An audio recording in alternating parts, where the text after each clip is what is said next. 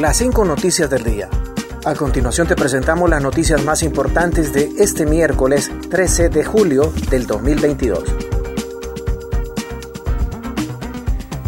Samuel Santos del Colegio Médico de Honduras. San Pedro Sula anda igual que Tegucigalpa en casos COVID-19.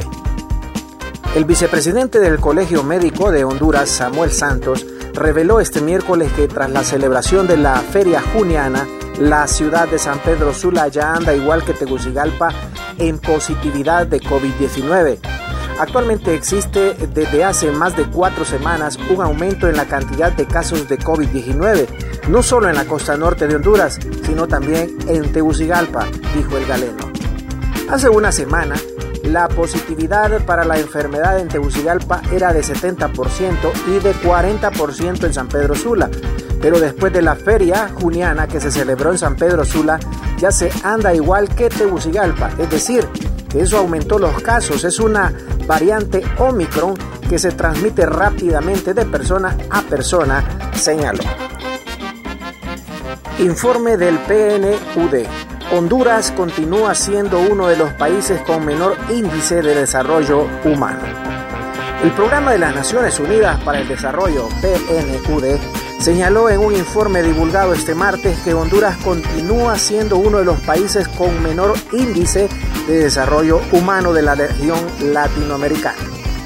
El informe indica que la multicrisis persistente y profunda en el país ha limitado avances sustantivos en varios componentes de desarrollo humano y una de sus manifestaciones es el debilitamiento del Estado de Derecho.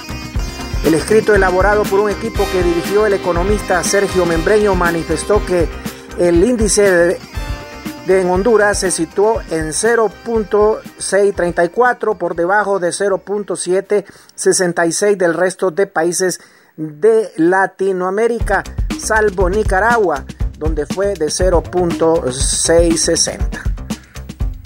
Continuamos con las noticias en las 5 noticias del día. Honduras no avanzó en materia de salud durante 20 años, según ministro. Honduras no avanzó durante 20 años en materia sanitaria al extremo que la vacunación de la población cayó en casi 50% dijo este miércoles en entrevista con EFE el ministro de Salud del país centroamericano, José Manuel Mateo.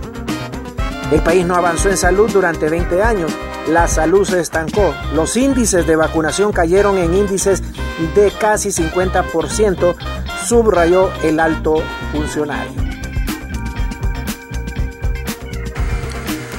Cuatro jóvenes abatidos en disputa de territorio. Cuatro jóvenes fueron ultimados a balazos la noche de lunes en un... Las víctimas fueron policiales y forenses como Byron Rodríguez Mateo, de 20 años, alias El Flaco, Cristian Josué Claro Figueroa, 20 años, Jefferson Giovanni Coca Murillo, de 20 años, y Kevin Mauricio Miranda, de 19 años. Los cuerpos de las víctimas presentaban múltiples heridas de arma de fuego y quedaron dispersos.